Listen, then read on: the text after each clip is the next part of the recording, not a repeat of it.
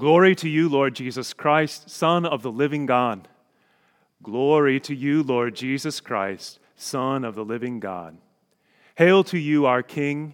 You alone are compassionate with our faults. Glory to you, Lord Jesus Christ, Son of the living God. Glory to you, Lord Jesus Christ, Son of the living God. The Lord be with you. And also with you. A reading from the Holy Gospel according to John. Glory to you, O Lord.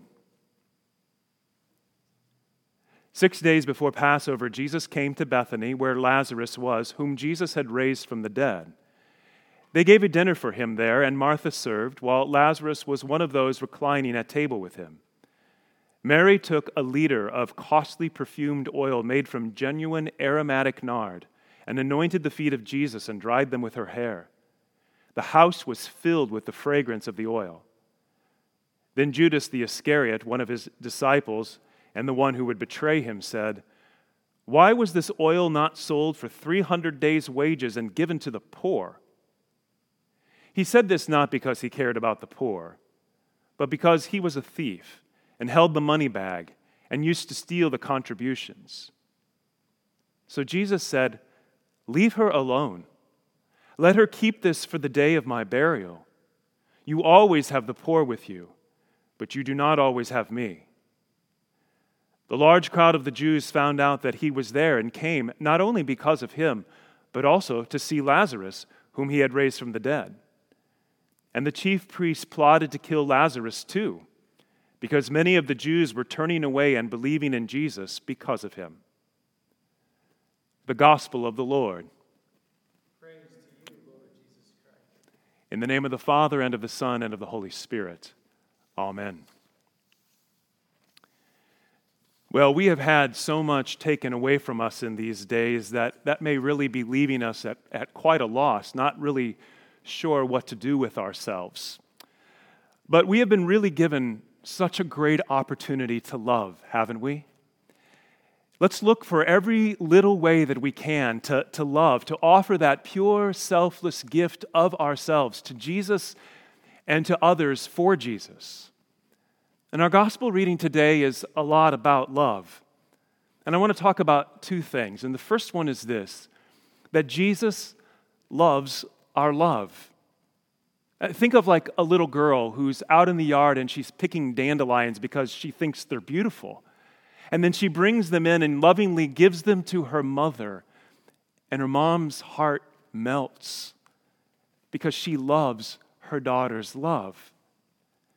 Jesus loves to receive whatever love and devotion that we offer to him or that we offer to others in his name. Now, Matthew and Mark both tell us, when they tell us this story, that Mary poured out this expensive perfume on Jesus, and many in the room started complaining, "Ugh, what a waste!" How that must have hurt and discouraged Mary. How it must have really hurt Jesus. Yes, it was extravagant.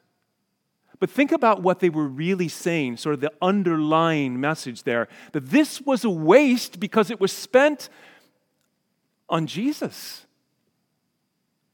But love is extravagantly wasteful. "Look, honey, I, I bought you a dozen roses. What a waste." Well, technically, yeah, right? I mean, why spend a small fortune on perfectly perfectly good roses that you just cut from the rose bush and, and now they're going to die? Why? Because they're beautiful and they're fragrant and because of love.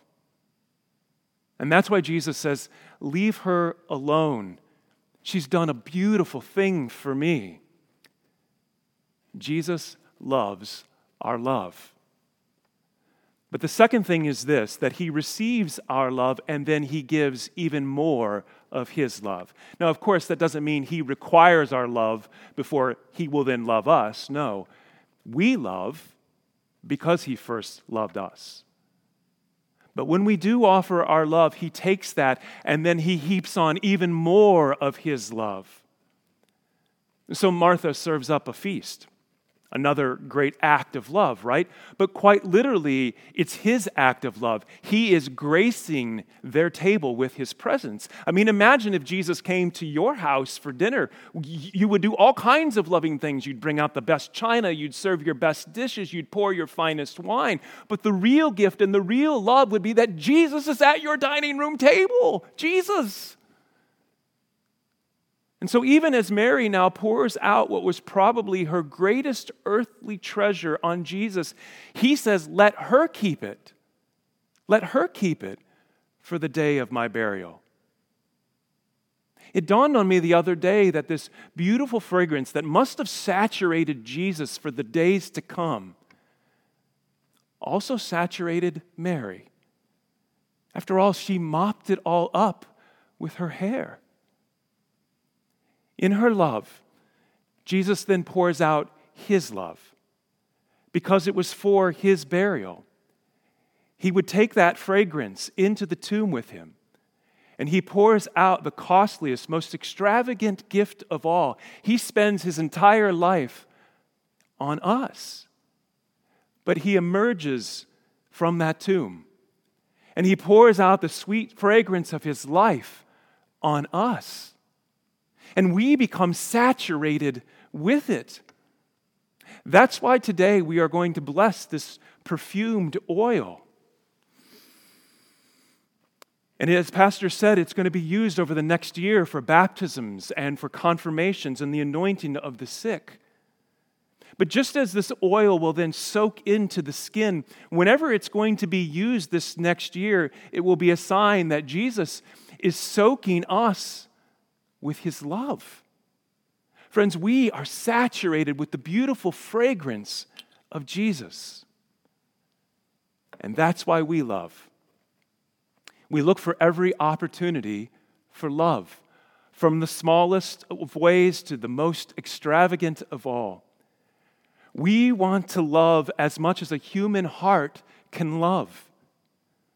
What Paul says in Ephesians five is this. He says, walk in love as Christ loved us and gave himself up for us, a fragrant offering and sacrifice to God.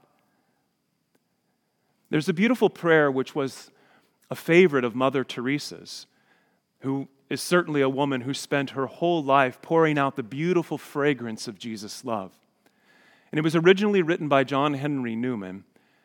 And as I close this homily and pray it, I ask you to let it absorb in your own heart.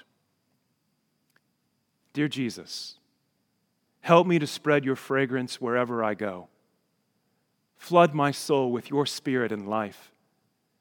Penetrate and possess my whole being so utterly that my life may only be a radiance of yours. Shine through me and be so in me that every soul I come in contact with may feel your presence in my soul. Let them look up and see no longer me, but only Jesus. Stay with me, and then I shall begin to shine as you shine, so to shine as to be a light to others. The light, O Jesus, will be all from you. None of it will be mine. It will be you shining on others through me. Let me thus praise you the way you love best, by shining on those around me. Let me preach you without preaching, not by words, but by my example, by the catching force of the sympathetic influence of what I do, the evident fullness of the love my heart bears to you. Amen.